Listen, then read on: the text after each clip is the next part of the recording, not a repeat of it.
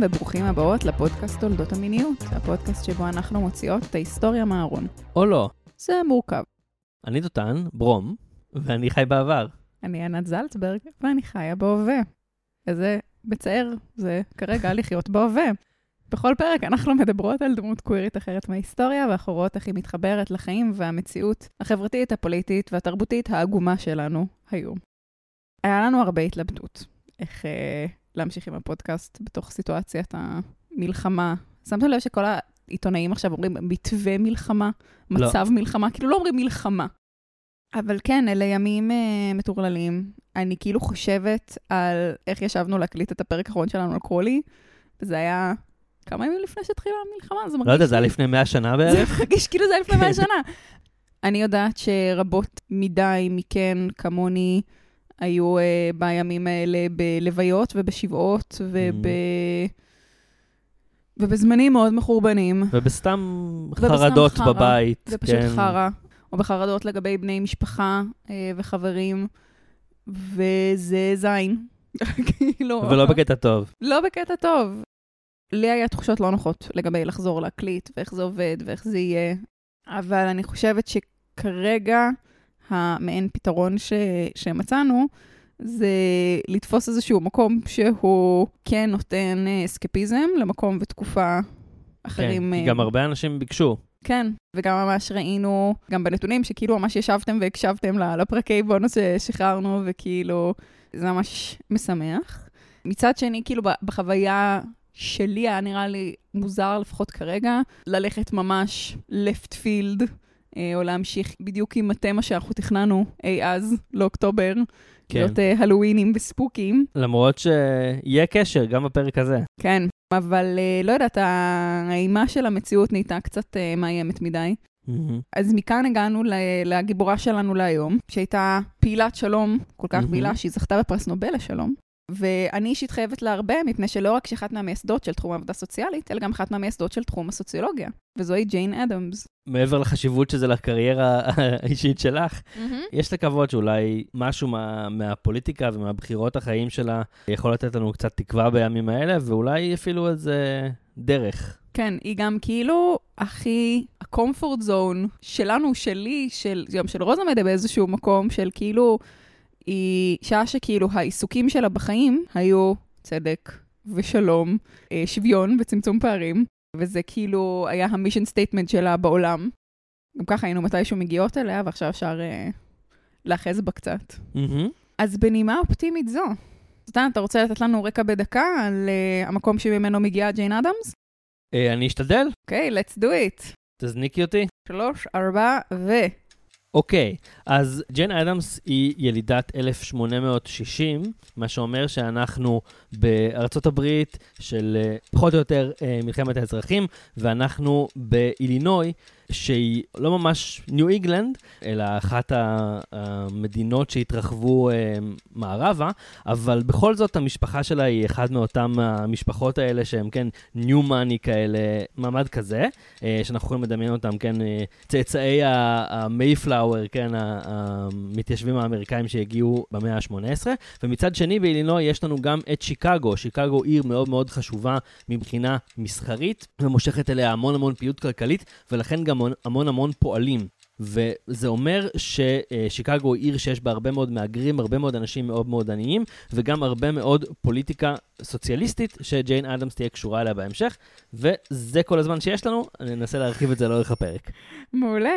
אז באמת, אה, חברתנו ג'יין נולדה בכפר מאוד קטן, בשם סידרוויל. הוא כל כך קטן, שכשהיא נולדה בו היו פה קצת פחות מ-200 איש. היום הם כבר הצליחו להגיע לקצת פחות מ-400 איש. אה, יפה, זה גידול מרשים. כן, מאז 1860. זה כפר קטן, ויש בו לא מעט אוכלוסייה ענייה, אבל המשפחה עצמה היא מאוד מבוססת, ממש אה, הולכים אחורה. המשפחה שלה מתעשרת מאוד בעיקר מהעסקים של האבא והסבא. היא בעצמה הצעירה משמונה ילדים. המשפחה היא די דתית, הם חלק מזרם שנקרא הקווייקרים, השקשקנים. השקשקנים. שהקווייקרים זה זרם ממש מעניין ומאוד אמריקאי של הנצרות, שבהקשר שלנו, אני אגיד שיש להם גם קשר היסטורי מאוד מאוד חזק לתנועה הסופרג'יסטית, התנועה לזכויות, ה- זכות האישה להצבעה אה, בארצות הברית, ולתנועה לביטול העבדות, מהמם. שאלה שני רעיונות מאוד אקטואליים בתקופה הזאת, שאנחנו ממש בעצם 1860 זה כזה ערב מלחמת האזרחים. מהמם. זה כל כך ערב מלחמת האזרחים, שאבא שלה, שהיה פוליטיקאי, היה חבר מאוד טוב של אברהם לינקולן. איזה איכס. כן, והם היו אה, כמה מהמייסדים של המפלגה הרפובליקנית. היא קמה כמה שנים לפני שג'יין נולדה, וזה היה מין מפלגה שהאג'נדה שלה היה להתנגד לעבדות, לסיים את העבדות. שזה באמת תמיד, אה, נכון, תמיד מעניין, כי אנשים, אה, יש להם איזו תפיסה בראש שהמפלגה הרפובליקנית של פעם בטח החזיקה אותן תפיסות כמו שהמפלגה הרפובליקנית היום, כן, טראמפ וכולי, וזה בעצם ההפך הגמור, נכון? ממש הכי הפוך שיש, עשו אה, החלפות מלאות בעמדות. אה, אבל אה, לא רק מהפוליטיקה, אלא באמת מעסקים, היו לו אה, בנקים וחברת פסי רכבת, שמשם בא הכסף הגדול של התקופה בארצות הברית, ומטחנות של קמח, ו... היה שם הרבה כסף ועסקים, וכאלה איש עשיר, הוא גם נכנס לפוליטיקה, הוא נהיה סנטור של אילינוי במשך הרבה שנים, איש מאוד בולט. אימא שלה הייתה מתנדבת הרבה ככה עם העניים של הכפר והסביבה, שזה מעניין גם לחשוב על כאילו כמה עניים כבר יש במקום שחיים בו 200 איש, אבל בסביבה יש. וכפי שהיה די נפוץ באותה תקופה, אימא שלה מתה בלידה של האח התשיעי של ג'יין. וואו, זה, זה הרבה ילדים. זה הרבה מאוד ילדים, אבל גם כן מהדברים המצערים שהיו נפוצים באותה תקופה, לא רק שאימא שלה מתה בלידה, עד שהגיעה לגיל שמונה, ארבעה מהאחים שלה כבר מתו. שלושה מתו כפעוטות, כתינוקות, האחות הבכורה שלה מתה מטיפוס בגיל ההתבגרות, שזאת מחלה שג'יין אחר כך, ב- בעיסוק שלה, כעובדת סוציאלית, כפילנטרופית, היא כאילו להתעסק הרבה בהשלכות שלה על אה, חיים אורבניים. ואבא שלה ניסה מחדש. זה בטוח היה מאוד מאוד מטלטל לאבא שלה, שאיבד גם את אשתו וגם את הילד שהיה אמור להיוולד, ולאורך השנים ארבעה מהילדים שלו, זה... זה, זה הרבה, אה, ולכן בפועל האחיות הגדולות שלה הן מי שמגדלות אותה. ובעצם היא הייתה קצת בסביבת נשים מגיל קטן, היא גם נהייתה מאוד קשורה לאם החורגת שלה. שלא תגדל להיות הומו. זה יבוא. בסופו של דבר, מאלו ששרדו, היה לה אח אחד שהיו לו, הוא היה מתמודד נפש, לא לגמרי ברור מה היה שם. את מדברת מה- מהאחים הביולוגיים. כן. והאחות הגדולה שלה, אליס, הייתה בעצמה גם כן אישה יוצאת דופן, היא גם הייתה פסלת והיא גם הייתה רופאה. Mm, היא פיתחה כל מיני שיטות מאוד חדשניות לרפואת הרדמה, להרדים מטופלים בניתוח. מהמם. אבא שלה, שאני רוצה לומר שקוראים לו הנרי, 98 אחוז, אה, הוא מכהן בתור הסנטור של מדינת אילינוי במשך 16 שנים, כחבר במפלגה הרפובליקנית החדשה. הוא אחר כך בונה את לינקולן תחתיו, שהוא אחר כך נהיה הסנטור של אה, אילינוי, אחר כך הוא נהיה כמובן נשיא ארצות הברית. אה, אדמס, האב, תורם לקמפיין הנשיאותי שלו, הוא מאוד תומך בו בזמן מלחמת האזרחים, וג'יין העריצה את אבא שלה.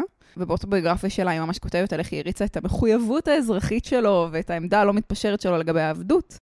זו גם סיטואציה שהיא בעצם, זאת אומרת, עד שהוא ניסה מחדש, אני חושב שיש שם כמה שנים, שהוא בעצם כאילו הדמות ההורית היחידה שיש, ב... זאת אומרת, חוץ מהאחות הגדולה הזאת שמטפלת בה, כי זה בטוח הופך את האבא להרבה יותר מרכזי מאשר בהרבה משפחות אחרות. והרבה יותר קרוב, ו- וגם הוא היה מאוד מעורב, הוא כל הזמן נתן לבנות שלו ספרים לקרוא, אה, וגם הוא מאוד מעודד את הבנות שלו לשחק בחוץ. בנות אדמס היו ידועות כטומבויות. אני נתקלתי באיזה סיפור שבגלל שהוא היה כל כך uh, נערץ וגם בעל כוח פוליטי, כוח כלכלי וכולי, אז היא פחדה להסתובב איתו בציבור, כן, בגלל שכל האנשים התייחסו אליו, וביום אחד הוא, הוא החליט, כן, שהוא רוצה לשנות את, הזה, את היחס שלה ולגרום לו... Uh, לעצמו להפוך להיות יותר אה, אנושי בעיניה, אז uh, בזמן שהם היו כאילו בחוץ וזה, אז הוא uh, טרח uh, להטות את הכובע שלו ב- במחוות שלום uh, לביתו הקטנה בת, לא יודע כמה הייתה שם, 6-7, לפני כל האנשים, וזה מין זיכרון כזה שהיה לה לאורך שנים. אגב, לא אמרנו כלום על לינקולן. אבל uh, על פניו היה אפשר uh, לעשות גם פרק עליו. כן, אה, חד כן. משמעית. עליו, על מריטוד, אשתו, זה, אחד, זה נחשב לאחד מנישואי הבירדס הדגולים.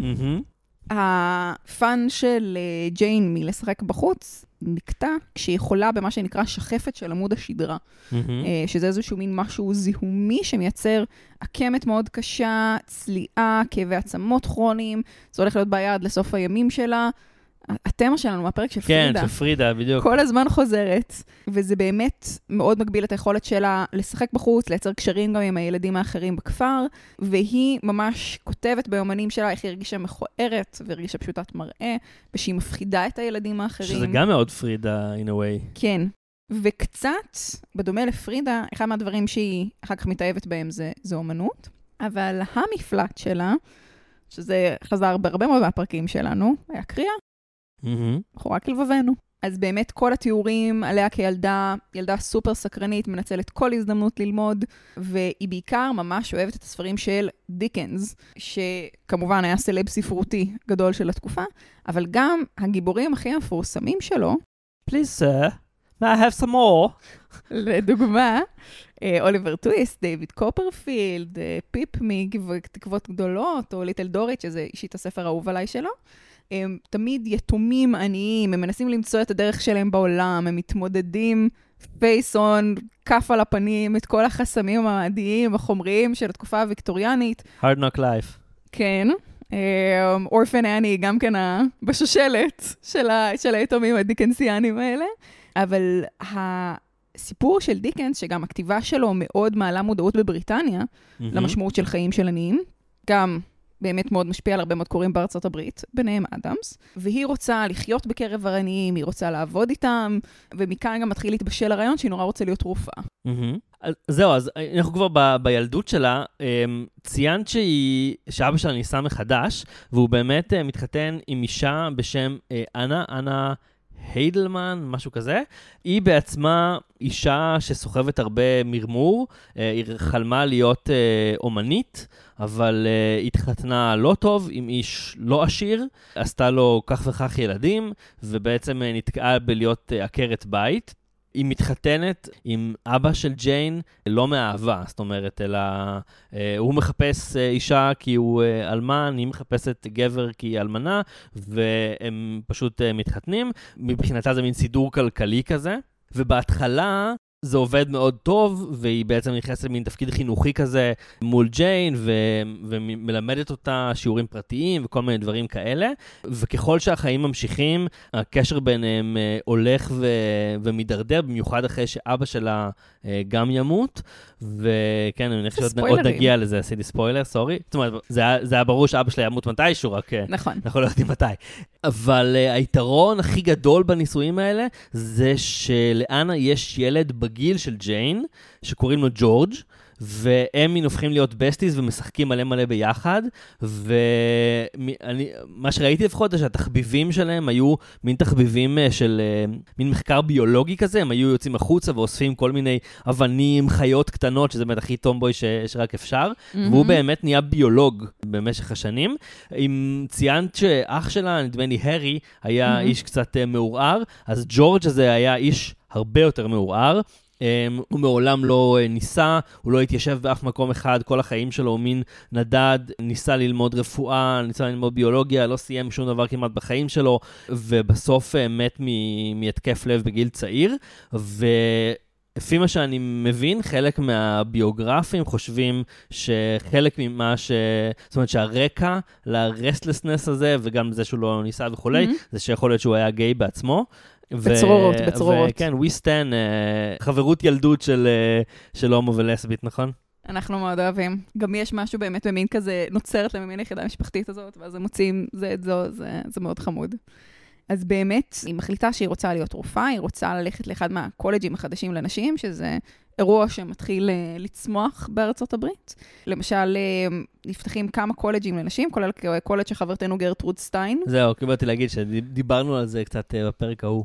אז uh, היא הלכה למקום שנקרא לדעתי מאונט הוליוק, ואדמס רצתה, וג'יין רצתה ללכת לסמית קולג', שזה לימים uh, באזור כזה שנות ה-50-60, זה כזה הערש של הפמיניזם הלסבי, סמית קולג', uh, אבל אבא שלה לא בעניין, הוא אומר, "את צריכה להישאר יותר קרובה לבית. הנה, במקרה יש קולג' מצוין, שהוא טכנית uh, סמינר uh, נוצרי, הוא בעיר הקרובה לבית שלנו, במקרה, אני בחבר הנאמנים של הקולג'. מהמם. וזה מציע חינוך אה, מצוין לנשים, ו- ותלכי ללמוד שם. אז היא הולכת ללמוד שם, והיא במחזור הראשון של בנות שם בקולג' רוקפורד הזה, שמקבלות uh, תואר ראשון, והיא פרחה שם. הסביבה של אנשים מאוד מאוד מתאימה לה, היא המצטיינת, ה valedictorian, היא עורכת את העיתון של הקמפוס, היא הנשיאה של מועדון הדיבייט, היא ה class president, לסבית אלפא. מדהים. יש איזשהו רגע בהיסטוריה שמתחיל לדבר על האישה החדשה. כשהשכלת נשים זה משהו, זה נדבך מאוד מאוד חשוב בתוך הדבר הזה, של באמת לייצר יצור חברתי חדש של אה, אישה שהיא עצמאית, יש לה אפילו חלילה איזושהי יכולת לכלכל את עצמה, או לפעול לפחות במרחב הפוליטי. אז זה גם נשים שהן מין כזה מאוד מקדמות אה, רכיבה על אופניים, אבל גם אה, השכלה לנשים, זכויות כמובן להצבעה ולייצוג פוליטי לנשים, ובאמת המעגלים האלה, הקולג'ים האלה לנשים, הם הופכים להיות חממות של ייצור של הנשים החדשות האלו. כן. אמרנו הצבעה, אבל ייקח עוד הרבה עשרות שנים, זאת אומרת, עד שנשים uh, תקבלנה את הזכות, זאת אומרת, לא הרבה עשרות, אבל כמה עשרות שנים שנשים תקבלנה את כן, הזכות רק, להצביע. בעצם רק אחרי מלחמת העולם הראשונה. זאת אומרת, כשאנחנו אומרים באופן כללי מעורבות פוליטית של נשים, בתקופה הזאת זה הרבה מאוד בעצם דרך uh, כל מיני uh, charity, נכון? זאת אומרת, uh, כן. כל מיני אגודות צדקה וחסד שנשים פועלות בהן, שיש להן גם איזשהו כוח פוליטי מתוקף ה... אבל בעיקר מכוח זה שהן נשים, מי שהן מגיעות מרקע של כסף, ואז כן. הן נותנות, שמות את הכסף הזה, אבל גם הרבה מאוד מהארגון של הדבר הזה, וההחלטה של איך הכסף הולך, או ניהול של התוכניות עצמם, נעשה הרבה פעמים במסגרות כנסייתיות, או בתוך מהמם. באמת ממסדים שהם של גברים.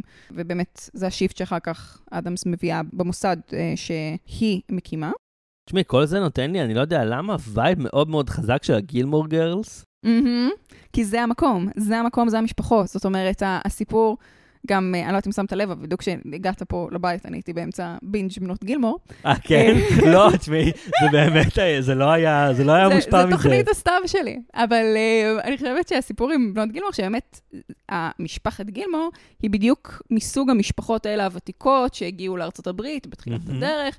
Uh, ובאמת, אמילי גילמור היא תמיד כזה מפזרת, uh, היא הולכת לכל מיני, העמותה לשימור התרבות של הזה, והמוזיאון, וחבר הידידים של להקת הבלט, ולתרום לילדים עם שפה שסועה, ו...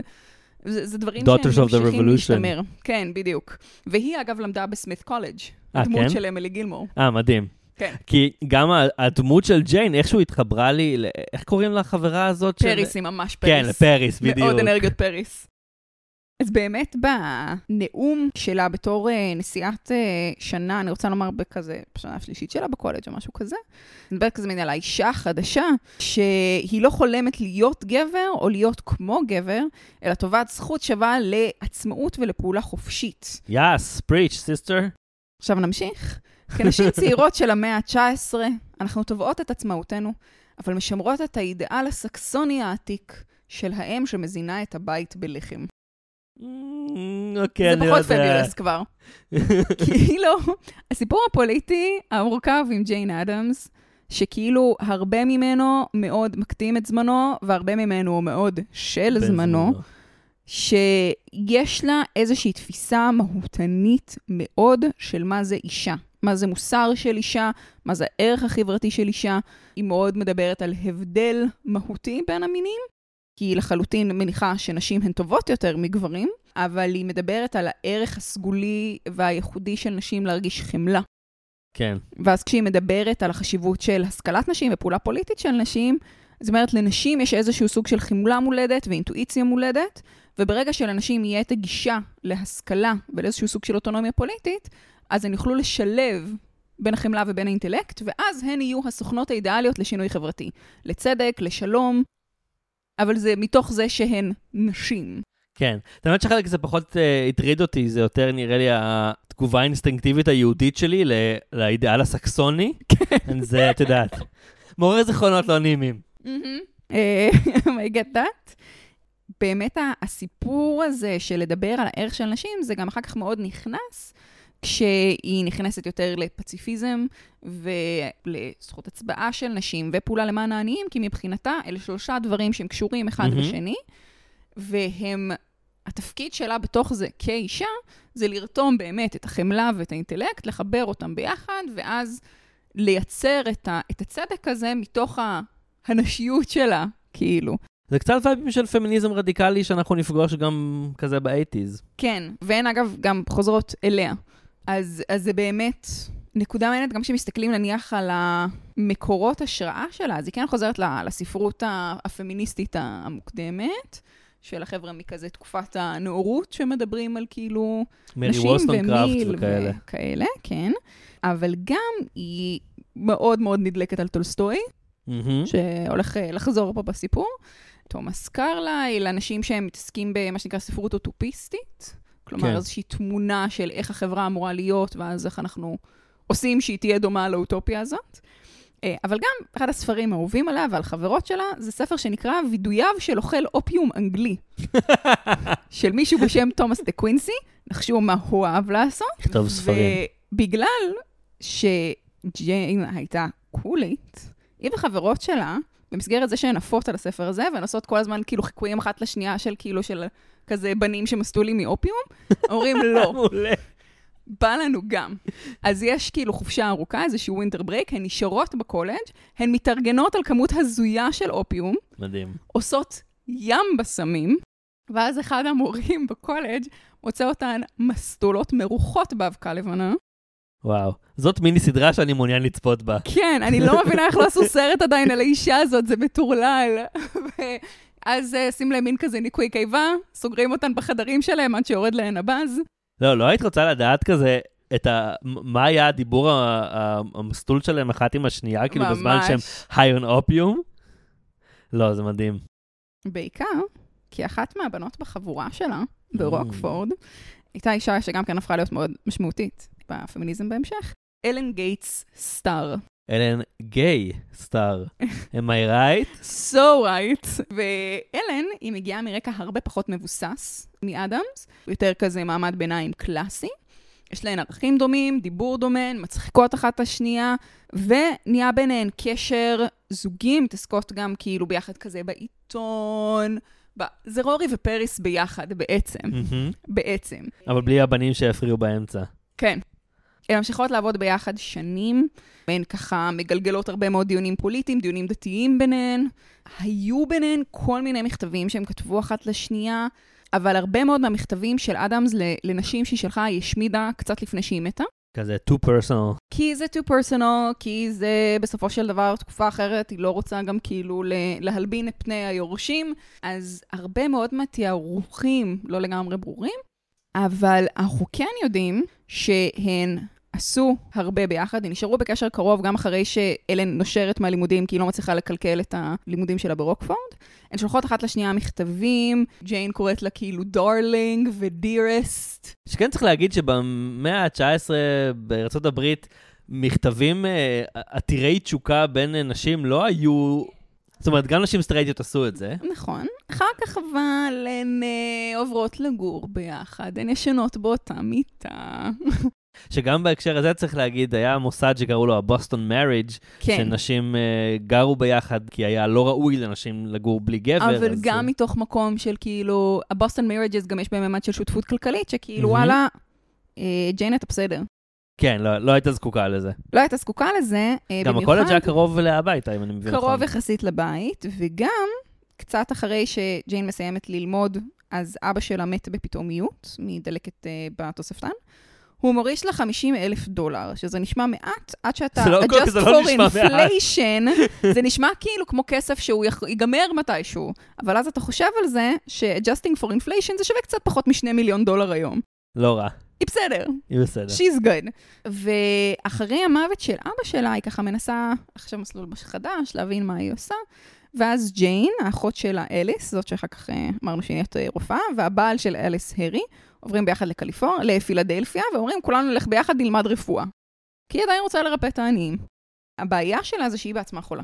מתוך הסטרס, אה, וגם כמובן הקושי של לאבד את אבא שלה, וזה מייצר איזשהו סוג של מיני דלקות מחדש של הזיהום שיש לה בעמוד השדרה. Mm-hmm. צריכה לעבור כמה ניתוחים מאוד קשים, שכמובן תחום הכירורגיה הזו לא בשיאו. אני שמעתי שאחד הפרוצדורות שאח שלה מציע לעשות, זה בעצם לבנות מחדש את היציבה שלה באמצעות רקמות צלקת לאורך הגב.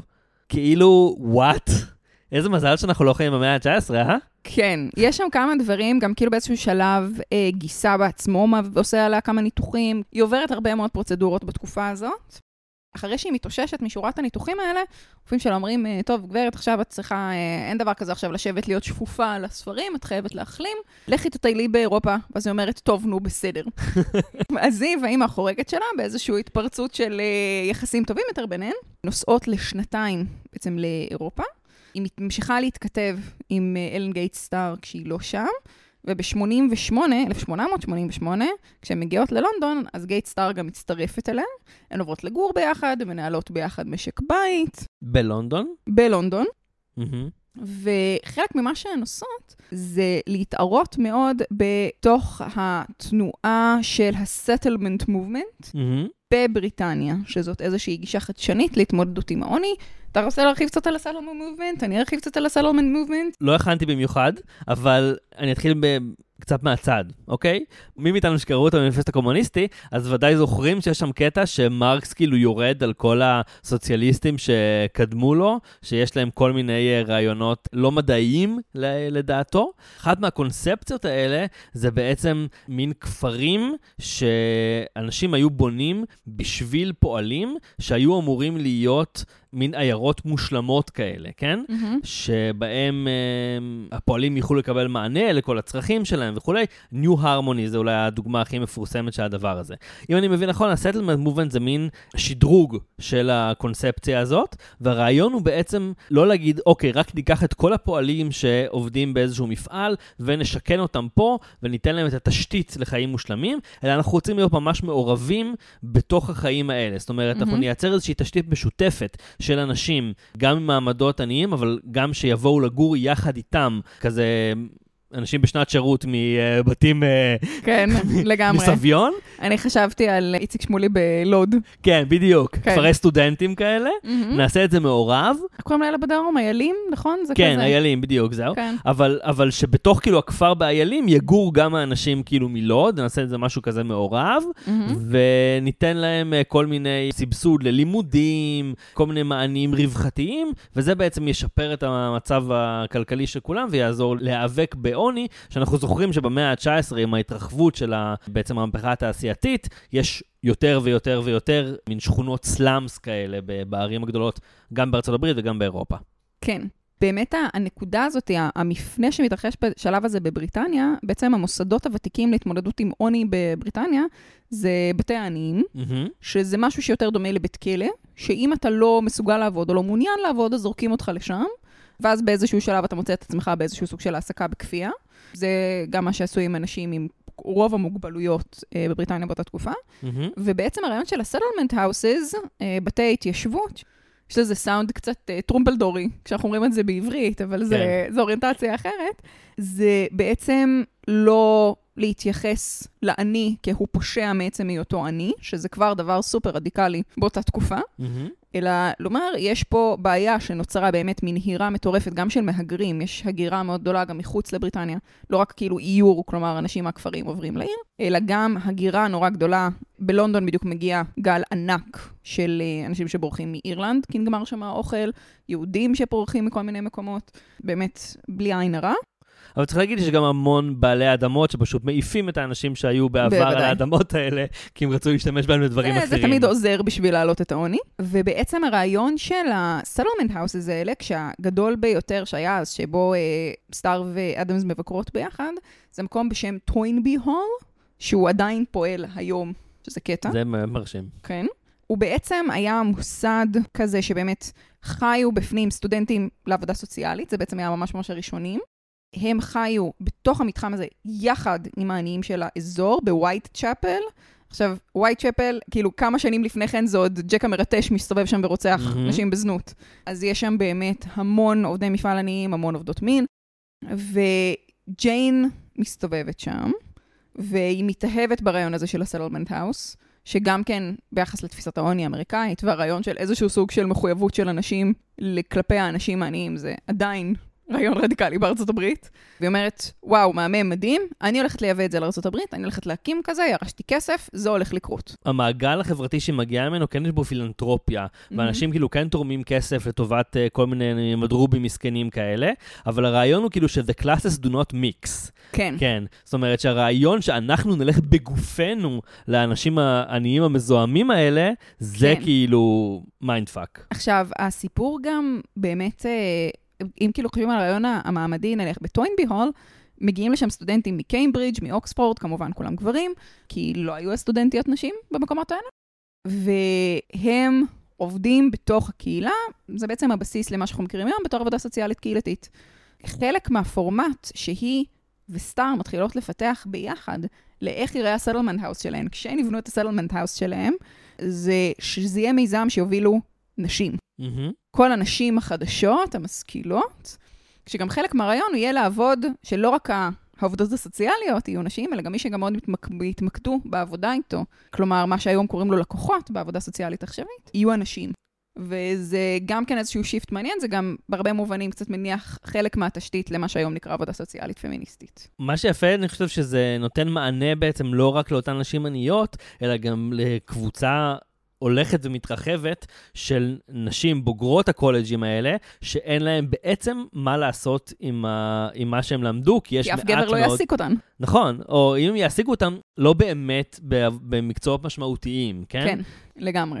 אז הן חוזרות לארצות הברית, הן מתמקמות בשיקגו, כששיקגו עוברת בעצם את התהליך שדיברנו עליו עכשיו על, על לונדון, זאת אומרת, צומחת מאוד מהר, מלא אנשים נכנסים פנימה.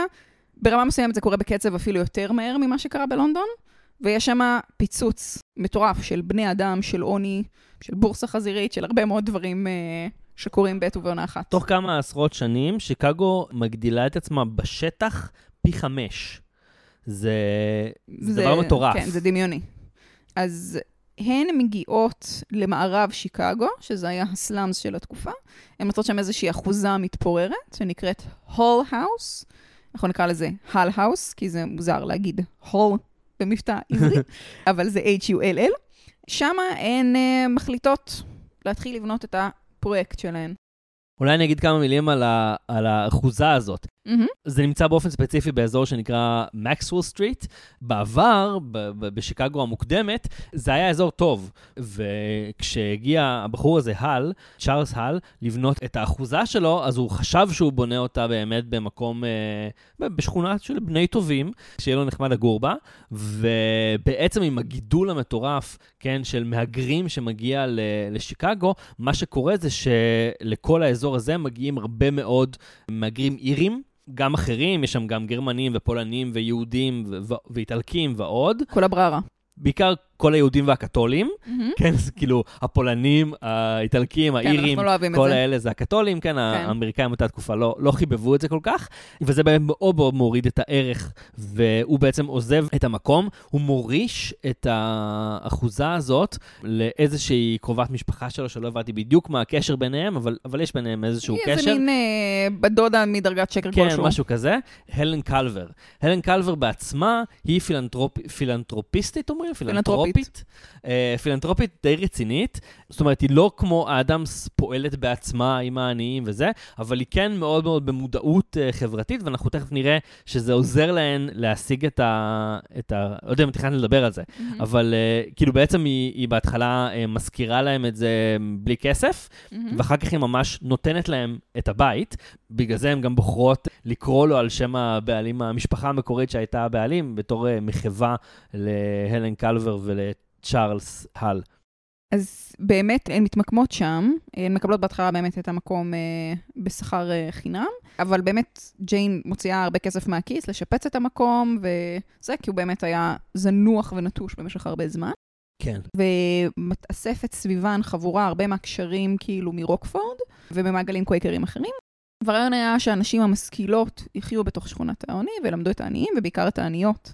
כל מיני כישורי חיים, אבל גם ספרות ואומנות והיסטוריה. וג'יין כתבה הרבה ספרים, והיא כותבת שם על החשיבות של עיסוק באומנות ולהתוודע לאומנות בתור איזשהו כלי שמשחרר את המחשבה האנשית, ו- וכאילו הדמיון האומנותי הוא גם בעצם כלי של דמיון פוליטי. הוא מרחיב את צורת המחשבה לגבי מה יכול להיות. אולי זה משהו שהיא קיבלה מהאימא החורגת שלה, מהמם. שחלמה להיות אומנית ולא יכלה.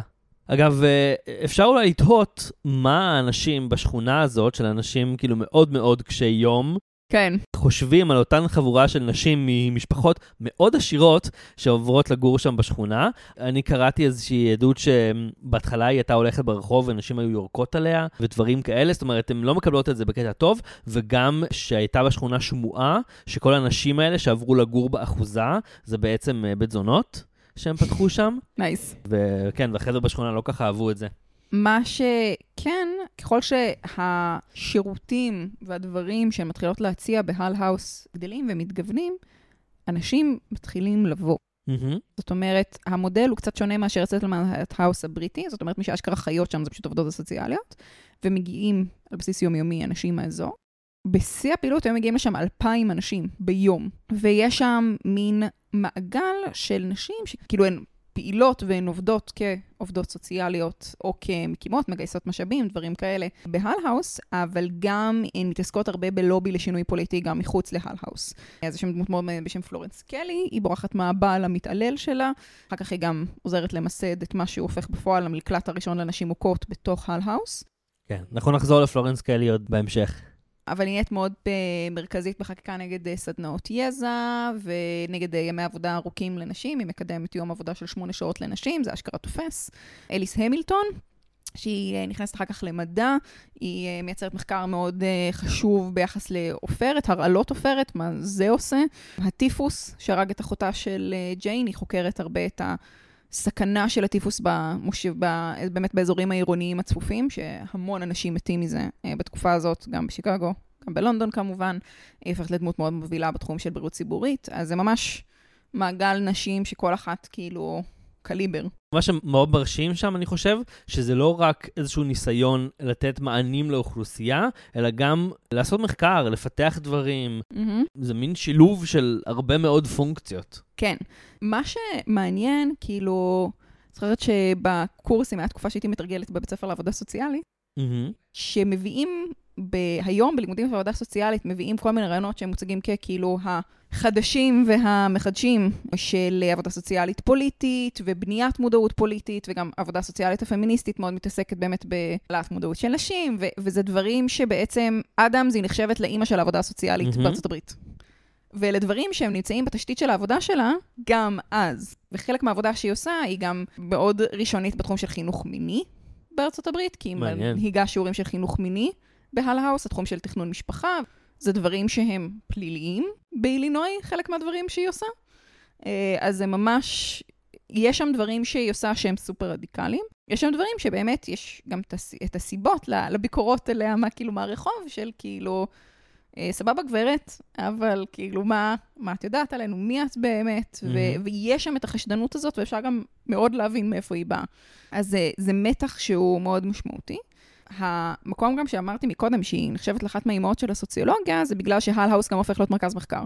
ואז הן חוקרות, גם יש שם מחקר רפואי ומחקר כלכלי, הרבה מאוד על אה, מה שהיה מכונה אז social diseases, מהמם. בין אם זה התמכרות לסמים, בין אם זה אלימות במשפחה, כל מיני דברים כאלה.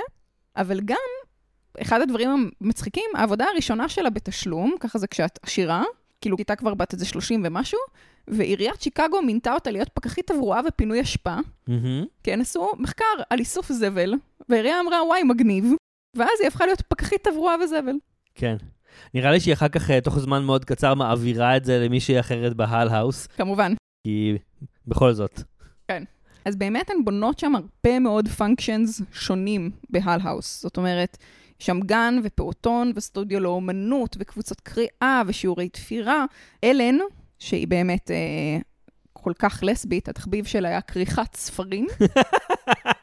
אז היא בונה סדנה לכריכת ספרים, שזה פיפי. כן. הן בונות שם לשכת תעסוקה בתוך הל האוס, מטבח אה, soup kitchen כזה כמובן, בית תמחוי. כן. וגם הנשים שעובדות בהל האוס, בפועל, כאילו הן באו לשם כעובדות סוציאליות, הן גם צריכות לתפקד כאחיות, כרופאות מיילדות, פשוט כי כאילו הרופאים לא מגיעים לשם. מהמם. אז הכל קורה משם. כן. זה בעצם כמו שקורה עכשיו בעצם בארץ, כן? שהמדינה לא מתפקדת והחברה האזרחית לגמרי. מייצרת את כל המענים. לחלוטין. ג'יין לא רק מנהלת את הבית, אלא גם מסתובבת, היא מגייסת כספים כדי שיהיה אפשר להרחיב יותר את הבית. בסוף המוסד הזה תופס קצת יותר מחצי רחוב, הוא מתפרס על 13 בניינים, 14 בניינים.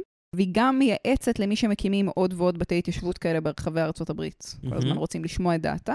נהיית קצת סלב בפוליטיקה האמריקאית. זאת אומרת, זה נהיה ממש תנועה, תנועה של uh, בתי התיישבות. כן.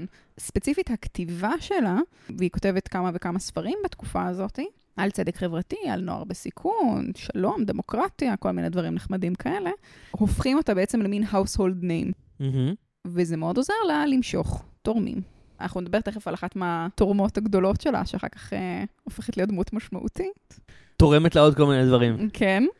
קצת דילגנו על זה מקודם, זאת אומרת, תיארנו הרבה מאוד uh, את המהגרים והעניים שיש שם, אבל בעצם מה שעוד קורה בשיקגו זה שהיא הופכת להיות ממש מרכז מאוד מאוד חשוב של פועלים. בדיוק בגלל החשיבות הכלכלית של העיר הזאת, במין מיקום כזה שמסיעות רכבת מהרבה מאוד אזורים הברית מגיעות אליה, וזה מייצר הרבה מאוד ביקוש, שהופך אותה למרכז אה, של פועלים, קצת כמו חיפה בתקופה המנדטורית, אם תרצו. משם אה, מגיע לנו 1 במאי, נכון? 1886, מהומות היימרקט בשיקגו. המהומות האלה לא מסיימות את שלל הבלגנים שיש לפועלים מול אה, המעסיקים שלהם, כי בשנת 1894 יש עוד שביתה מאוד מאוד גדולה בשיקגו, שהיא בדיוק שביתה של פועלי רכבת, שביתה שנקראת שביתת פולמן. לא ניכנס עכשיו לכל הפרטים שלה, מה שחשוב זה שאדמס נמצאת שם באיזשהו אה, מיקום מאוד מאוד מעניין, כי מבחינה, מבחינת המעגלים החברתיים, היא מכירה את, אה, את הבעלים של חברת הרכבות, של פולמן הזה. כי להזכירנו, אבא שלה היה בעלים של חברת רכבות. כן, וזה גם מין, את יודעת, היא במעמד הנכון. הנכון. המיליה הנכון. כן, בדיוק, להכיר את כל המי ומי. ומצד שני, הרבה מאוד מהאנשים ששובתים, הפועלים, היא מכירה אותם דרך ההל-האוס. אמ, והיא במין אה, מקום כזה, שהוא מצד אחד יכול להיות קונפליקטואלי, ומצד שני הוא יכול להיות גם נכס. כי בעצם מה שקורה זה שמביאים אותה בתור מתווכת, היא מנסה, מנסה, מנסה להיות בוררת בין הפועלים ובין ההנהלה. לצערנו זה לא מצליח. השביתה שם ממשיכה, אה, יש שם מהומות, בסוף הפועלים אה, מגיעים לבית משפט והם נשפטים. מה שיוצא מכל הדבר הזה, זה שאחרי שבגדול תנועת הפועלים מפסידה במאבק הזה, אז uh, הנשיא האמריקאי ממציא את ה-Labor Day כאילו בתור פיצוי לפועלים, וקצת כדי להשתיק את הזה. אבל באמת ה-Labor Day מגיע כאילו מה, מהשביתה הספציפית הזאת. עכשיו, אולי זו הזדמנות להגיד משהו על, ה, על ההקשר הסוציאליסטי של ג'יין אדמס, כי דיברנו על ההקשר הפמיניסטי והפציפיסטי שלה, mm-hmm. אבל יש שם גם הקשר סוציאליסטי, שבעצם, כמו שאמרת, בהל-האוס נותנים הרבה מאוד מענים לאנשים במעמד הזה, וחלק מהמענים הם גם מענים פוליטיים. והזכרנו מקודם את פלורנס קלי, היא סוציאליסטית הארדקור, זאת אומרת, גם מגיעה ממעמד דומה לאדמס, אבל כבר בקולג' היא מצטרפת ל-ISS, שזה איזשהו ארגון אה, סטודנטים סוציאליסטים, mm-hmm. אה, והיא מאוד מאוד פעילה ב, אה, בהקשר הזה, ו... היה אפשר בקלות לעשות פרק שמדבר על שלל הפעולות שלה. היא למשל מתרגמת לאנגלית את מה שאנגלס כותב על מעמד הפועלים ב- באנגליה, הטקסט מאוד מאוד uh, חשוב של אנגלס. Uh, היא מתכתבת עם אנגלס. קיצור, אישה מאוד מאוד uh, מרשימה. אחד מהדברים שהיא, אה, שהיא עושה זה באמת גם לארגן מעגלים פוליטיים של נשים עובדות בהל-האוס, זאת אומרת, זה ממש פוליטיקה סוציאליסטית שקורית שם בפנים. עוד דבר זה שג'יין אדמס בעצמה, כמובן כבת למעמד העליון, אה, אף פעם עד שהיא מתחילה לעבוד עם העניים, לא הייתה חשופה לזוועות עצמם של מה זה אומר להיות עני. כן. וכשהיא מבקרת באחד המפעלים ורואה את הסכנות שהילדים עומדים בפניהם, כשהם עובדים עם כל המכונות האלה, שליטרלי ילדים פשוט מתים. מאבדים איברים. נחתכים להם כן. איברים, בדיוק. אז היא מזדעזעת ולא מבינה, זאת אומרת, היא חושבת שזו בעיה במפעל הספציפי. אז היא כותבת לבעלים של המפעל ואומרת, תדע לך שהמנהל בפועל של המפעל, הוא, הוא לא נותן כאילו את המענים הבטיחותיים uh, כמו שצריך לפועלים, וזה מסוכן מאוד. ואז היא מגלה שלמנהל, לבעלים, כאילו לא באמת אכפת, והיא חוטפת כאפה של החיים שלה, והיא בעצם מתארגנת יחד עם פלורנס קלי כדי לייצר מנגנון של פיקוח ולחץ פוליטי על בטיחות במפעלים. אז זהו, נראה לי זה חלק חשוב גם uh, מהסיפור. מאוד חשוב. עכשיו, היות וההתוודעות שלה לסוגיות והחוויות חיים בעצם של אנשים עניים, זה היה דרך ספרות. היא ב-1896 מגשימה את אחד החלומות שלה, והיא נוסעת לבקר את טולסטוי ברוסיה. שהוא גם בעצמו מין סוג של settlement כזה, נכון? כאילו מצד אחד הוא דמות שהייתה לו השפעה באמת מדהימה, כאילו מה שאמרתי מקודם על דיקנס, באמת טולסטוי הוא כאילו in a way יותר, אה, וגם דמות סופר חשובה בפציפיזם העולמי, מהמם.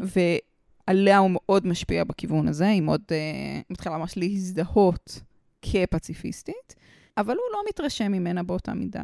אבל הוא גם דמות מאוד חשובה בהקשר הזה של, אה, נכון, שהתקרבות לפועלים ולאיכרים. כן.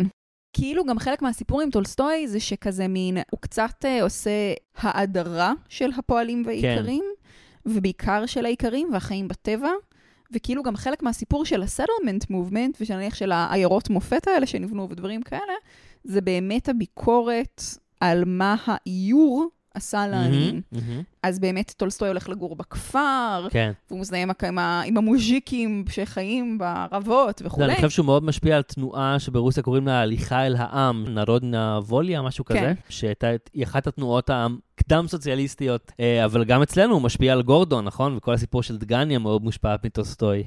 טוב, סטינו זה קצת. ה segue. היא מאוד מתלהבת, היא fangirling על טולסטוי מאוד. הוא מהמם. מסתכל עליו ואומר, "אה, את אה, מאוד בורגנית, את לבושה בצורה כל כך בזבזנית. לא, כי אתה. כן. ויש לה כזה מין, אה, היא באה עם כזה הלוק של התקופה, שמי שקראה את אן שרלי יודעת שזה השרוולים טפוחים. הוא אומר, זה כל כך בזבזני, כמה ילדים היה אפשר להלביש עם השרוולים שלך, תמכרי את כל הנדל"ן שלך בשיקגו, אם את באמת רצינית, אז תעבדי במאפייה באל האוס. ו? ואז היא לא עושה אף אחד מהדברים האלה. אמ, והוא נשאר ברוסיה והכל בסדר. ברמה מסוימת זה גם קצת הקושי שלי עם הדמות של טולסטוי, שכאילו הוא... הסימבוליות של הבחירות האישיות שלו יותר חשובה לו, מאשר איזה מהלך הוא יכול לעשות שיגרום יותר תועלת ושינוי לקולקטיב. שזה עמדה, בסדר, לסופר שכותב fiction, אבל כאילו זה לא בהכרח הדרך לייצר שינוי. כן. הזכרנו את התורמת, כי ג'יין ואלן נשארות בזוגיות כמה שנים, זה בעצם נמשך באיזושהי קונסטלציה מאז שהן היו בקולג'. הן מפתחות ביחד את הל האוס, כי מה יותר זוגיות לסבית מאשר לעשות ביחד אקטיביזם, of course. רגע, זה כבר הרבה שנים. זה לא לגמרי ברור כמה מתוך השנים האלה הן היו ביחד ביחד, כי גם ג'יין השמידה לא מעט מהמכתבים ביניהן, אלן גם השמידה חלק מהמכתבים ביניהן, וגם התיאורים של ההיסטוריונים כמובן הם מאוד מטשטשים זאת אומרת, חלק הם היו מה... חברות טובות, הם היו שותפות, זה לא זה. אז גם מאוד קשה להגיד מתי קרתה הטרנספורמציה, שזה כאילו גם לא רק בקטע היסטורי, זה גם מאפיין מאוד של זוגיות לסבית, מתי הן באמת נהיות פשוט חברות טובות שעושות ביחד דברים. כי אלן מש- המשיכה לגור כמה שנים בהל האוס ולעשות שם דברים, אחרי שכבר ג'יין מתחברת עם מישהי אחרת. מהמם. המישהי האחרת הזאת, שמתחילה לסבך את העניינים, זאת אישה בשם מרי רוזט סמית. מהמם. שהיא תורמת עשירה, יפה, אריסטוקרטית כזאת, היא טיפוס שונה מאוד מג'יין ואלן, כי היא לא בדיוק הבלופרינט הזה של האישה החדשה. מהמם. כלומר, היא מעורבבת במעגלים היפים והנכונים, גברים מאוד בעניין שלה, היא כזאת היא מאוד uh, מעודנת ומותאמת, וזה באמת שונה מאוד מג'יין, שכאילו היא מרקע מעמדי דומה, אבל היא לא uh, הולכת בתלם.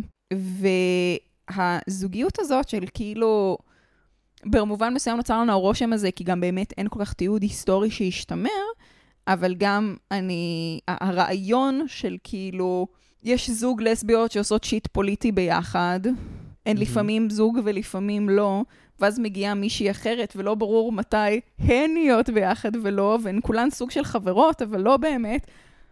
גם אם כאילו התמונה הזאת נוצרת עכשיו בגלל כאילו oversight, מהמם. זה נשמע כמו הרבה מאוד סיטואציות שהייתי בהן, כאילו, זה, אני כבר עשיתי את הבדיחה הזאת בפודקאסט בטוח, אבל כאילו הלייף סייקל של זוגיות לסבית, כן. של כזה מין, מתחילות לצאת, מקימות ביחד ארגון פוליטי, נפרדות, מפרקות את הארגון הפוליטי, זה כאילו מאוד זה.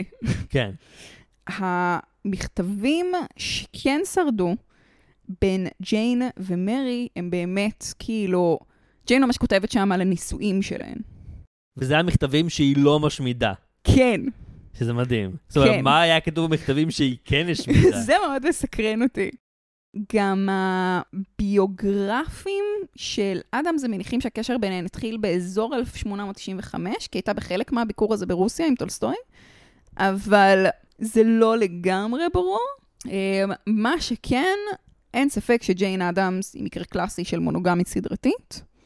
כאילו, עוד לא מסיימת כאן, ישר נכנסת לזוגיות אחרת, והיא ומרי היו ביחד עד שמרי מתה. איך זה מונוגמיה אם היא עוד לא מסיימת? זה, תראה, זה, זה definitely אישה שלא יודעת להיות לבד. כן, once היא נכנסת לזוגיות, אבל זה, זה קשר ארוך, וגם הקשר שלה עם אלן היה ארוך. מהמם. הן היו ביחד בסך הכל קצת יותר מ-40 שנה, ג'יין ומרי.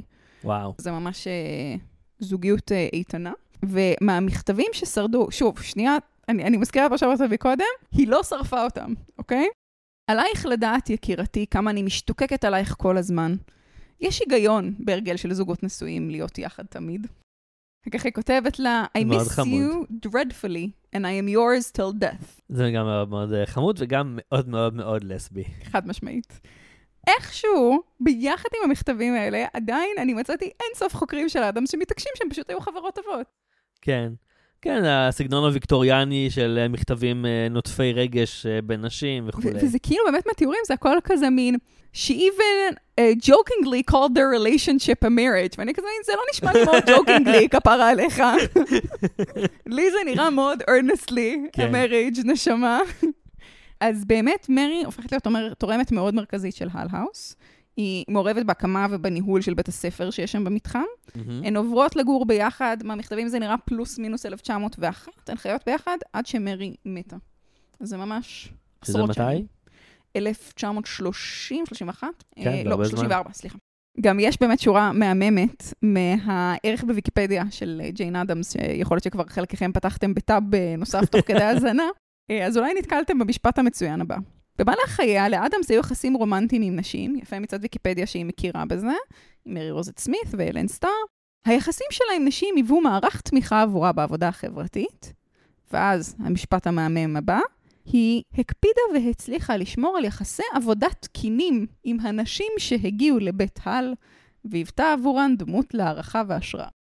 שזה אמור להגיד שבדרך כלל נשים לא יכולות לעבוד על יחד? אף היותה לסבית, Mm. היא הצליחה לקיים יחסים תקינים עם הנשים שהיו כל מי שניהל את בית הל. כן, זה, זה מאוד שעשע אותי. אני אגיד כן במילה שהיא נכנסת באמת לסצנה הפציפיסטית כבר ב-1899. מתחילה מהמם. מלחמה בפיליפינים נגד הכיבוש האמריקאי. אז אז מתחילה אה, להיכנס לעניינים שם, למאבק לסיים את השליטה האמריקאית בפיליפינים. באותה תקופה היא גם נכנסת מאוד למאבק נגד הפרדה גזעית ואלימות גזעית בדרום ארצות הברית. והדברים האלה נהיים חלק מאוד משמעותי מהעשייה שלה, שהולך ומתגבר, עד שמתחילה מלחמת העולם הראשונה. אז באמת המלחמה מתחילה, כידוע, ב-1914. עכשיו, זה ארצות הברית בשנים האלה, בין פרוץ המלחמה לשלב שבו ארצות הברית נכנסת למלחמה, שזה כמעט שלוש שנים מלאות, נמצאת במקום מורכב. כאילו, השיח הציבורי, מצד מהמם. אחד, יש חלק מאוד משמעותי במיינסטרים האמריקאי, שמאוד תומך גם ככלל במה שקורה בבריטים, בצרפתים, כאילו בצד שלימים ארצות הברית מצטרפת אליו, ומאוד מה- מהללת את הגבורה של החיילים והמלחמה, ואיזה יופי ואיזה חשוב ובלה בלה בלה, ומאוד גם קוראים להצטרפות של ארצות הברית למלחמה. מהמם. ואז יש חלק אחר בציבוריות האמריקאית, בפוליטיקה האמריקאית, שמתנגד לכניסה למלחמה. בין אם זה בגלל שהם לא רוצים להיות מעורבבים בבעיות של האירופאים ההזויים, ובין אם זה בגלל שהם פשוט לא חושבים שמלחמה זה דבר שכדאי שיהיו בו. ובין אם תמיכה בגרמנים, כמו שראינו בפרק על קרowלי. כן. אדמס, לעומת זאת, נמצאת במחנה שלא תהיה מלחמה. היא מובילה קמפיינים גדולים נגד הכניסה האמריקאית למלחמה, וזה השלב שבו המיינסטרים מתהפך עליה. כי היו לה כמה שנים לפני כן שהיא הייתה מאוד מבוקשת כמרצה, ככותבת, אה, מין כזה כותבת אה, סיפור שהופך להיות אחד מסרטי הראינוע המצליחים של אה, וואו. כאילו התקופה וזה, ופשוט יש שם איזשהו שלב שמתהפכים עליה. ההתנגדות למלחמה זה, זה שזה קשה. באמת דבר שמאוד קשה לנו לדמיין היום במציאות הנוכחית. Who could imagine? איך ההתנגדות למלחמה שורפת את האדם. שורפת את כל הקשרים. ממש. והכלכלה במצב העולמית, באמת במצב אה, פחות ופחות טוב, היא מאבדת תורמים, אבל כן יש איזשהו שינוי טקטי בתנועה הסופרג'יסטית בתקופה הזאת. מתחילה לעסוק במה שהם קראו לו המלחמה במלחמה. מהמם. וזה קורה גם בבריטניה וגם בארצות הברית. וב-1915 אה, מתחיל מיזם בשם מפלגת הנשים לשלום, שזה מהמם. בעצם התארגנות הנשים הגדולה נגד הכניסה האמריקאית למלחמה ולקראת סיום המלחמה. למרות, אם הברית רוצה להתערב, אז זה אמור להיות כמי שמתערב כמגשר ומסיים את המלחמה. ואדמס נבחרת להיות הנשיאה של המפלגה הזאת. מהמם. Good for her. ומתוך הדבר הזה היא מייצרת איזשהו כנס בהאג, בהולנד, של נשים פציפיסטיות מכל העולם, ממדינות לוחמות, ממדינות ניטרליות, שקוראות לסיום המלחמה. מהמם. ואז היא מסיירת באירופה עם כל מיני נציגות אחרות מארגונים מקבילים. הן נפגשות עם כל מיני מנהיגים, עם גנרלים, הם פוגשים פצועים, משפחות שכולות, הכל דברים שמוכרים לנו ממש מקרוב מדי כרגע. ואז היא חוזרת לארה"ב עם אה, שריטות קשות, והיא נושאת נאום מול קהל שדווקא היה נראה לה שקיבל את זה טוב, אבל החדר הזה לא כל כך ייצג כנראה את הלך הרוח האמריקאי באותה נקודה. מהמם. ושם היא מדברת על אה, הונאה של החיילים שנשלחים להילחם, ושיש איזשהו ניצול של הנאיביות של הגבר הצעיר, וזה עולה להם בחיים שלהם. ואז באמת נכנסים בהם חזק, נכנסים בה חזק מאוד, ובכלל כאילו במפלגת הנשים לשלום. רוזוולט, שהיא גם אה, הייתה תומכת כלכלית ופוליטית שלו, בשלב הזה מתהפך עליה, הוא קורא לה בוגדת, ואיך את אה, נועצת אה, גב בסכין של בעלות הברית שלנו, ו... כן. טוב, זה בטוח מעלה הרבה סוגיות שאני לא יודע אם יש לנו לא את הזמן ולא את הכוחות הנפשיים לדבר עליהם עכשיו, אבל uh, על, על כמה, כמה קשה להחזיק את העמדה השמאלית העקבית כשה, כשהאדם רותח ובזמן מלחמה, וכמה קשה להחזיק את העמדה המוסרית הזאת, כן, שבני אדם הם בני אדם, ול... לכל העמים אה, מגיע לחיות ב- בשלום ולכולם מגיע רווחה, שזה בעצם האתיקה הבסיסית של כל העבודה שלה כל הזמן. כן. אני אגיד בהקשר הזה של הבינלאומיות של הפעולה שלה, שהיא בעצם עובדת עם חבורה של נשים גרמניות באותה, באותו שלב, שהן גם קוראות להפסקת המלחמה, שזה מאוד מעניין, הסיפור הזה, המסורת הפמיניסטית הוותיקה של להצליח אה, לדבר, להגיד, אוקיי, מלחמה זאת בעיה של אה, גברים. אגב, באיזשהו טקסט שלה, אדמס אה, אומרת, אה, עושה מין ניסוי מחשבתי כזה, שהיא אומרת, אה, גברים, בואו רגע תדמיינו מה היה קורה אם לנו הייתה זכות ההצבעה ולכם לא הייתה את זכות ההצבעה. תחשבו על התירוצים שאנחנו היינו משתמשות, כמו התירוצים שאתם משתמשים, למה אנחנו לא יכולות לקבל את זכות ההצבעה. אז בין השאר התירוצים שהיא מונה שם, היא אומרת, ברור שלא יהיה אחראי לתת לגבר אה, את זכות ההצבעה, כי גברים מגיל קטן הם אוהבים משחקי מלחמה, וברגע שיהיה להם את זכות ההצבעה, הם ידחפו את הפוליטיקה לכיוון של מלחמות, וזה דבר לא אחראי לעשות, מה שאולי נכון. אז באמת לפמיניזם יש איזו מסורת אה, אנטי-מלחמתית מאוד מאוד ותיקה, מהמם.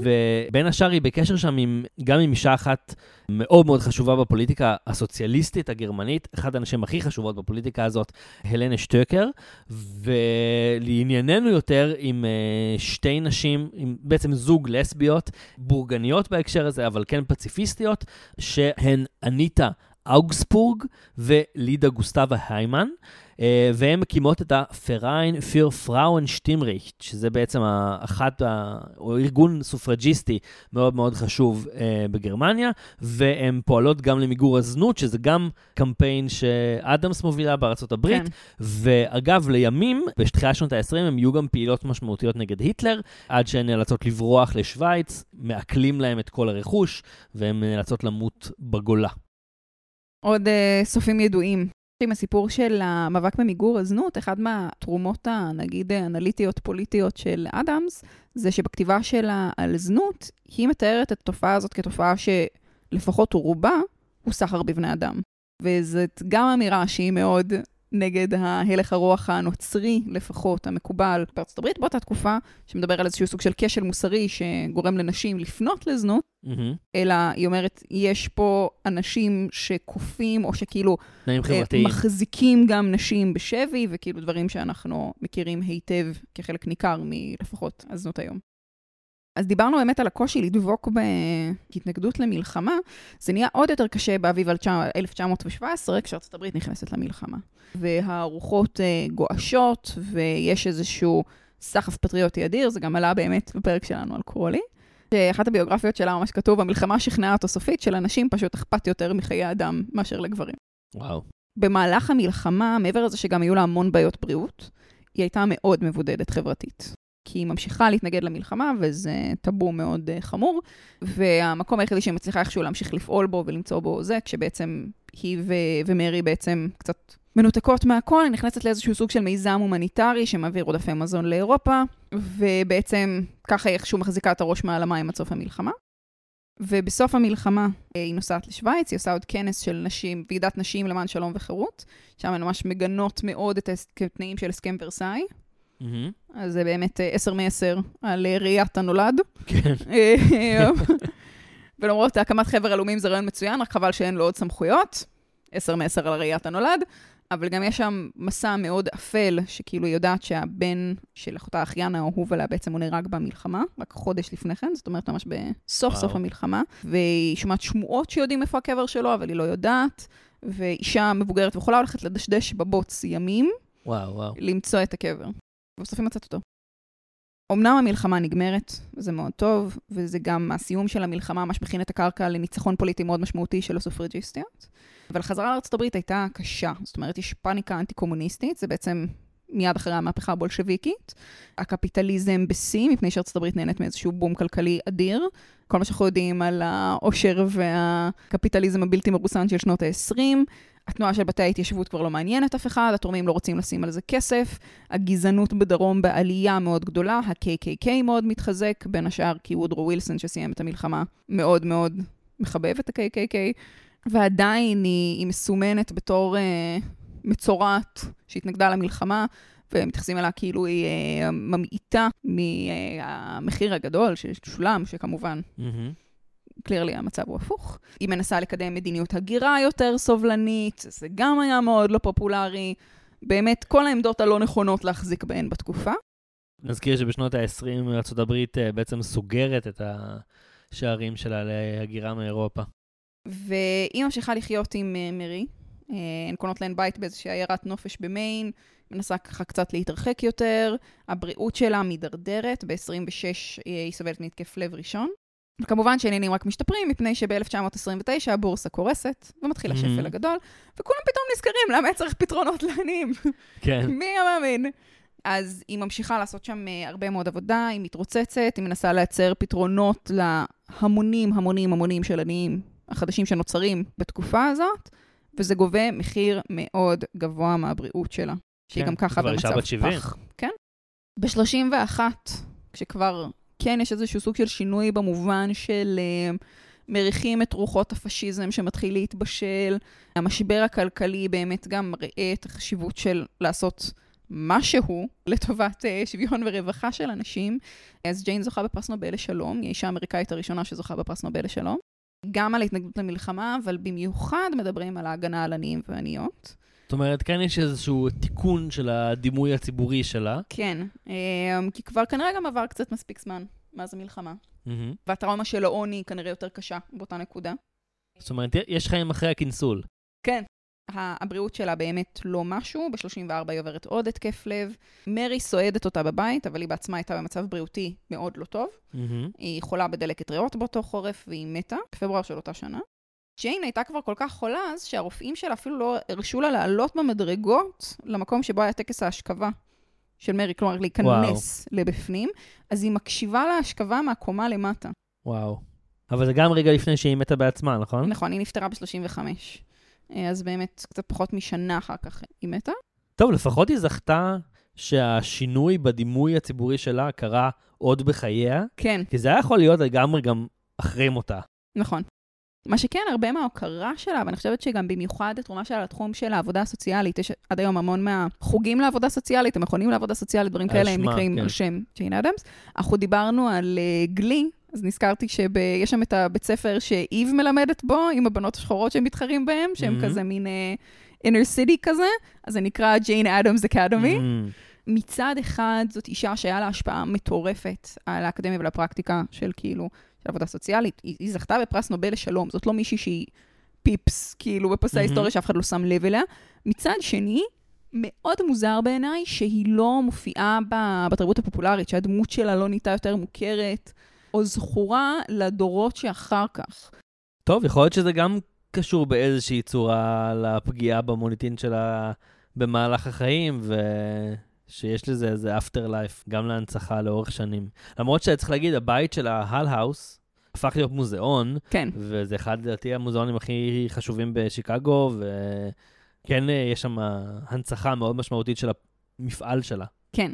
גם אחד מהדברים ששינו את הכיוון ממה שאני הצלחתי לראות כאילו נטו משנות פרסומים מבחינת התפיסה לגבי המיניות שלה, זה שהיסטוריוני הבית של הל האוס התחילו להתייחס אליה כלסבית, אה, שזה המקום המרכזי שעוסק בהנצחה כן. שלה. אז כאילו אין כתיבה שלה על זהות מינית או משהו, דברים שהשתמרו, זה לא היה קיים, היא גם לא כאילו, כמו גרטרוד סטיין, שיש אנשים שמדברים סביבה ונניח מכנים אותה, מהמם. יש שם משהו כאילו, זה לא, גם, גם אין לה את הפוליטיקה הבדלנית בדיוק מגברים. כן. אולי זה איזה מין טרום באיזשהו מקום, המין המהותנות שכאילו היא שמה איזשהו סוג של עליונות של נשים. כן. אני רוצה שנייה להרחיב ולנסות לחבר, אולי לקראת סיום, עם מה שקורה עכשיו. זאת אומרת, נראה לי שבפוליטיקה הישראלית של היום, אומנם יש מעט נשים, אבל יש כמה נשים בעמדות מפתח, והן לא מסבות לנו כל כך הרבה נחת, הן רחוקות מאוד מפ... מאוד רחוק מפציפיזם. כן. קיצור, הפרויקט הפוליטי שלהם מאוד מאוד רחוק מזה של ג'יין אדמס. ואני כן. חושב ש... זאת אומרת, במעגלים שלנו, הקווירים, יש אה, בדרך כלל רתיעה ואולי בוז לסיפור הזה של, כן, מהותנות אה, מגדרית וכולי, מהמם. אבל יש משהו במה שהיא אומרת על הסיפור הזה של אימוץ של ערכים נשיים, מהמם. שלדעתי הוא אולי דווקא בהקשר הזה אנטי-מהותני, כי הוא אומר, זה לא מספיק שכמו שעכשיו יש לנו כמה פוליטיקאיות, כן, במקומות אה, מפתח. מהמם. אנחנו צריכים וצריכות פוליטיקאיות ואולי גם פוליטיקאים שיאמצו את הערכים מהמם. שמזוהים עם נשיות, ולא רק את הספירת ראשים הזאת, כן, שענפים מסוימים בפמיניזם אה, הלכו לכיוון הזה, של מין ספירת נשים, אה, ספירת ראשים, כמה נשים יש בכל מקום, אבל לא, כן. אנחנו ממש צריכים כאילו את הסיפור הזה של כאילו אה, דאגה האימהית הזאת, של האכפתיות, האמפתיות. כן. אני חושבת שגם יש משהו מעניין, שכאילו, אני עכשיו מאוד אבדיל בין, ה... נגיד, הפוליטיקה הלהט"בית והפוליטיקה הקווירית. מהמם. אני חושבת שהפוליטיקה הקווירית מדברת על דברים דומים, וכאילו אולי בשיח העכשווי היא קוראת לזה דווקא מין ערכים קוויריים, או ערכים שהם כאילו פשוט, פשוט אורתודוקסים לכאילו משהו המקובל. השיח שנבנה עכשיו, ואני הולכת לדבר עכשיו מאוד מאוד בעדינות, כמיטב יכולתי, שמאוד עוסק בתפקיד של חיילים להט"בים ובני זוג שכולים להט"בים, מהמם. ואני אומרת את זה מתוך הרבה הזדהות, גם כאילו ההיכרות האישית שלי גם, עם שגיא גולן, כאילו אני חושבת שיש שיח ש, שנבנה עכשיו, שהוא תובע דברים שהוא צוד, שהם צודקים, מהמם. והם צריכים להיות. מתכוונת התביעה בשיווי של זכויות למשפחות להט"ביות שכולות למשפחות שכולות סטרייטיות. כן, אני מאוד רוצה, וזה דבר שהוא נכון, שזה, שזה יקרה, וזה דבר נכון שהוא לדרוש, ולא רק בהקשרי שכול כמובן. אני כן מסתכלת על האופן שבו הגופים הלהט"ביים המובילים בארץ, בדומה לכל הגופים המובילים בארץ, שליטרלי מתגייסים במלוא מובן המילה למלחמה, וזה קשה לי לבלוע את זה. מעבר לזה ש, שבאופן האידיאלי והבסיסי ביותר, אנחנו לא צריכים לקנות את uh, מעמדנו כבני אדם שווים בדם, יש איזושהי טרגדיה בסיסית, שאני גם אגב רואה את זה מאוד בשיח הפמיניסטי עכשיו, והקמפיינים של גיבורות המלחמה, ומין אה, עול שאנחנו צריכים לקחת על עצמנו, של לקבל כ- כפשוטו את המחירים גם המוסריים האלה, ולא רק לתמוך לצורך העניין ב... בהגנה ובשחרור uh, חטופים ובעוד הרבה מאוד uh, דברים שהם, אני חושבת, מקובלים די אוניברסלית, אלא גם באמת ב... באלימות, שכמו הרבה מאוד דברים אחרים שקורים עכשיו, הם משאירים אותי עם טעם מאוד מר. אני קצת בתחושה שבניגוד לשנים קודמות שמאוד דיברנו, זאת אומרת, הביקורת הקווירית הייתה מאוד על זה שהקהילה הגאה מנסה להשתלב בחברה הישראלית דרך, כן, לבישת מהמם. המדים. אני קצת מרגיש שאולי אנחנו באיזושהי נקודה שהקהילה הגאה כבר מאוד משולבת Mm-hmm. בחברה הישראלית, ומה שאנחנו רואים פשוט זה מין התגובה הרחבה של החברה הישראלית, שאני מצד אחד לגמרי יכול להבין אותה, אני חושב שאנשים בדור שלנו, Mm-hmm. אולי באף דור, אבל במיוחד בדור שלנו, אף פעם לא חוו את תחושת הקורבנות והאימה וחוסר הביטחון, כמו אחרי המתקפה של החמאס בשבת, ב-7 באוקטובר, וזה זעזוע, וברור שזה איזה אה, קו שבר בהיסטוריוגרפיה, בהיסטוריה הישראלית. מצד שני, אני חושב שיש משהו ב, בפוליטיקה של הקהילה הגאה, שתוך כדי ההשתלבות הוא כאילו איבד את, האדג' הביקורתי שלו, ובמיוחד עכשיו אני חושב שעם... עם התגובות הבאמת בין לא רגישות, לא מודעות ועד, כן, כל הסקאלה עד ממש אנטישמיות Mm-hmm. אה, של חלק מהשמאל האמריקאי, כן. אז אני חושב שהרבה מהפוליטיקה, האידיאולוגיה הקווירית, אה, גם איבדה מה, מהמוניטין שלה. כן. זה כאילו יותר קשה להחזיק בזה עכשיו. אני, מה לעשות, אה, לא, לא איבדתי את האידיאולוגיה הזאת, ואני עדיין חושב ש, שיש ערך באידיאולוגיה הזאת ו, ובעמדות שמאל עקיבות, ואני חושב שלמעשה דווקא עכשיו אנחנו הכי, הכי זקוקים להם, גם כ, כדי למצוא איזשהו מוצא פוליטי, מדיני, החוצה, שישמור על החיים ממש של, מהמם. שלנו. גם שלנו, גם של האנשים בעזה, שיוכל להביא באיזושהי צורה לסוף קרוב למלחמה, בצורה שתשמור על הביטחון שלנו, ולפני מהמם. שכן, נאבד עוד חיים, אבל גם שיכולה לשמור על האנושיות שלנו, כי אני מאוד מאוד מפחד מהתהליכים שקורים עכשיו בתוך החברה הישראלית, והתהליכי ההקצנה. החקיקה המטורפת שרצה עכשיו. חקיקה כן, זה מאוד מפחיד. פרוטו-פשיסטית עד פשיסטית ממש מצד הממשלה, באמת תהליכים מאוד מאוד מפחידים, ודווקא איזושהי עמדה ביקורתית אתה כן יכולה מאוד לעזור לנו. טוב, לא יודע אם יש לי כוחות לדבר על זה עוד. כן, אני, אני מניחה שלא היה לנו ברירה אלא גם להידרש לזה כשנקליט את הפרק הבא, אני אומרת את זה בצער. אני רוצה לחזור לאיזה רגע של אסקפיזם וכן לחבר Yes. אותנו לסדרה שלנו. כי אנחנו בעצם, זאת אומרת, הפרק הזה אה, ישודר בתחילת נובמבר, אנחנו מהמם. מקליטות בשלהי אה, אוקטובר, עוד רגע הלואוין, ואנחנו ב... אנחנו כבר בעונת מזל הקרב. אבל אנחנו עדיין חלק מסדרת ההלואוין שלנו, מהמם. וגם פה יש לנו איזשהו רגע אה, הלואויני. יס, יס, דברים שהם ממציאות אחרת, talk to me. אז עוד בחייה של אדמס, היה סיפור, זאת אומרת, יש בו רכיבים אולי לא אמיתיים, אבל הסיפור עצמו באמת קרה, אוקיי, וזה שהתפתחה איזושהי אגדה אורבנית, אני אספר את זה בתור סיפור, ואחר כך נעשה מבט ביקורתי עליו. רגע של צ'יזבט, ליאם, בדיוק. תן לנו את המנגינה.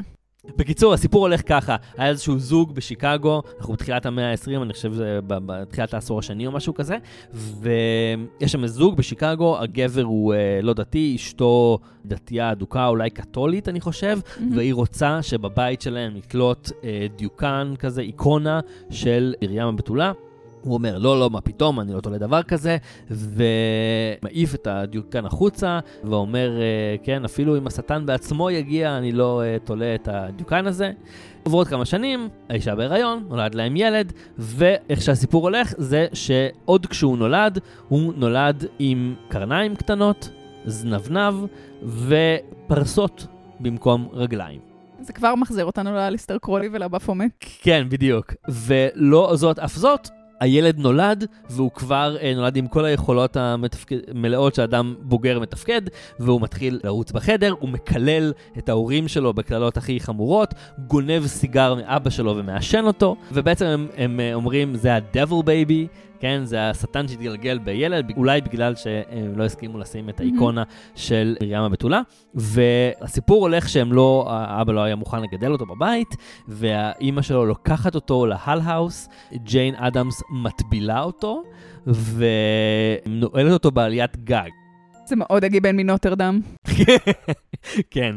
עכשיו, אה, מסתבר שעוד בתקופתה הסיפור הזה מסתובב, ופשוט היו אנשים שהיו מגיעים repeatedly להל-האוס כדי לח- לחפש את ה-devil baby הזה, והיא בהתחלה מאוד התעצבנה מזה, אבל אחר כך, לא יודע, זה הפך להיות איזשהו מין גג משעשע כזה, והיא אפילו uh, כותבת על זה באחד ה...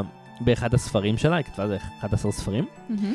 ובכלל בהל-האוס מסתבר שיש הרבה עניינים uh, מטאפיזיים והרבה שמועות על כל מיני רוחות שמסתובבות שם, בין השאר הרוח של אשתו של צ'ארלס הל, שבאחד הספרים שהיא כתבה, 20 years in Hull House, היא מתייחסת לזה גם, זאת אומרת, לא קראתי לספר, אבל קראתי שהיא מתייחסת לזה, אבל מאז התפתחה תעשייה שלמה, ויש היום אה, סיורי רוחות רפאים שנעשים בהל-האוס, ועם תעשייה שלמה של אה, סיפורי רוחות. ו merchandise כמובן. כן, יכול להיות שהדבר המפחיד האמיתי הוא הקפיטליזם.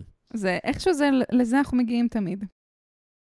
אבל בדברים מעודדים, האם יש לך שידוך את לחברתנו? האמת שיש לי שידוך. יאללה, אז אה, קדימה, פינת השטחנות.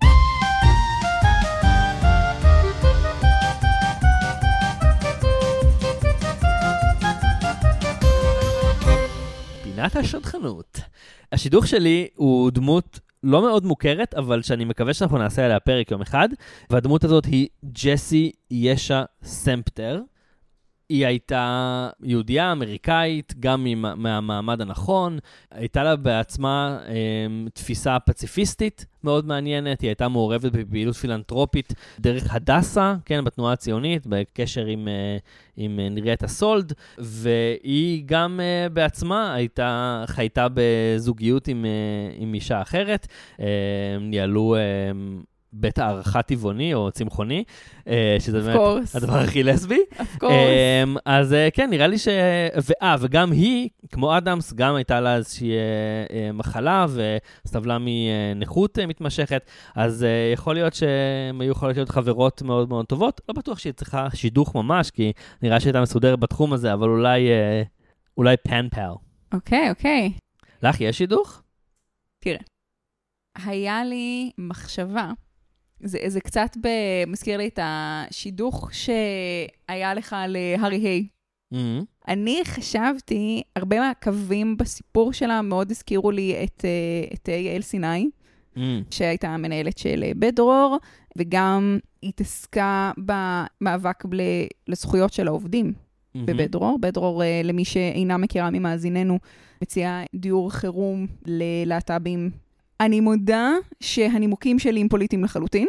זאת אומרת, כאילו, יש פה גם את העיסוק המשותף, ויש אה, את היוזמה, ובאמת את המקום של כאילו, אישה ש... שכאילו, קצת כאילו בתוך עמה יושבת, in a way, Mm-hmm. אבל אני לא יודעת אם בהכרח כאילו הפוליטיקה היא מיושרת, או גם, גם יעל כמובן בזוגיות, אבל uh, maybe for pen palling, בייעוצים פוליטיים. טוב, בעצם בעצמך אמרת, נכון? אתם מקימות ביחד אה, ארגון פוליטי, נכון. ומשם זה ממשיך. very true. יש טוב. לנו uh, המלצות קריאה, המלצות צפייה. לי לא, לך אוקיי. יש? יש את הספרים של ג'יין אדמס, הם uh, עיוניים. יש לה uh, ספר אחד שעובד, אמרנו, ל- לסרט אה, ראינוע, שזמין אה, לדעתי בדיילי מושן איפשהו, אבל זה באמת אה, Not for the faint of heart. אה, סרט ראינוע על אה, נשים בזנות בתחילת המאה ה-20. הספר אבל 20 Years in Hull House, שזה האוטוביוגרפיה שלה, גם זמין כ audiobook חינם בספוטיפיי. אבל הקריינית יש לה מבטא צפון אירי כבד, אז אה, וואו. ראו הוזהרתם. לעומת זאת, אני עדיין מנסה למצוא בדיוק איפה יהיה אפשר למצוא את זה לסטרימינג פתוח, אבל יש סרט מאוד חמוד שעשו פעילים להט"בים בשיקגו, שנקרא Out and Proud in שיקגו, שמדבר על דמויות חשובות בהיסטוריה הלהט"בית של העיר, ויש שם חלק שלהם על, אה, ספציפית גם על ג'יין, אבל גם על הזוגיות שלה עם מרי. אה, אבל זה מאוד חמוד. כשאני אמצא אה, איפה למצוא את זה בצפייה חופשית, אז אני אעלה לסטורי שלנו באינסטגרם של רוזה מדיה. מגניב מאוד. טוב, נראה לי שעכשיו אחרי אה, שעה ו-44 דקות של הלאה, חומר. גלם, יוסטור. הגיע הזמן לסיים את הפרק הזה. אוקיי, אז אה. תודה רבה, ענת. תודה רבה, דתן. ותודה רבה גם לשושן אצמן שחזרה אה, להיות המפיקה שלנו. Yes, welcome תודה. לך, אסף, Thank you for your service, וברוכה השבה, שושן. תודה לאליאם מנדלסון שעושה את עריכת הסאונד שלנו, תודה לחגי קשת בטרסו שכתב את המוזיקה של הפתיח והסגיר. תעקבו אחרינו באינסטגרם של רוזה מדיה ובעמוד הפייסבוק של תולדות המיניות. כל תכני המנויים כרגע של רוזה מדיה, זאת אומרת גם שלנו אה, וגם של קריאת השכמה, כרגע זמינים אה, לכל מי שחפץ, בהינתן המצב. אז זאת הזדמנות גם אה, לשמוע את הדברים. ולכשנגיע, אמן, בקרוב, לזמנים טובים יותר, לשקול עבורכם ועבור חבריכם לעשות מנוי. זהו, שנזכה לימים שקטים ולבשורות טובות, אה, לחזרה בשלום של כל החטופים, ולשלום צודק במזרח התיכון. אמן, סיסטר. יאללה ביי.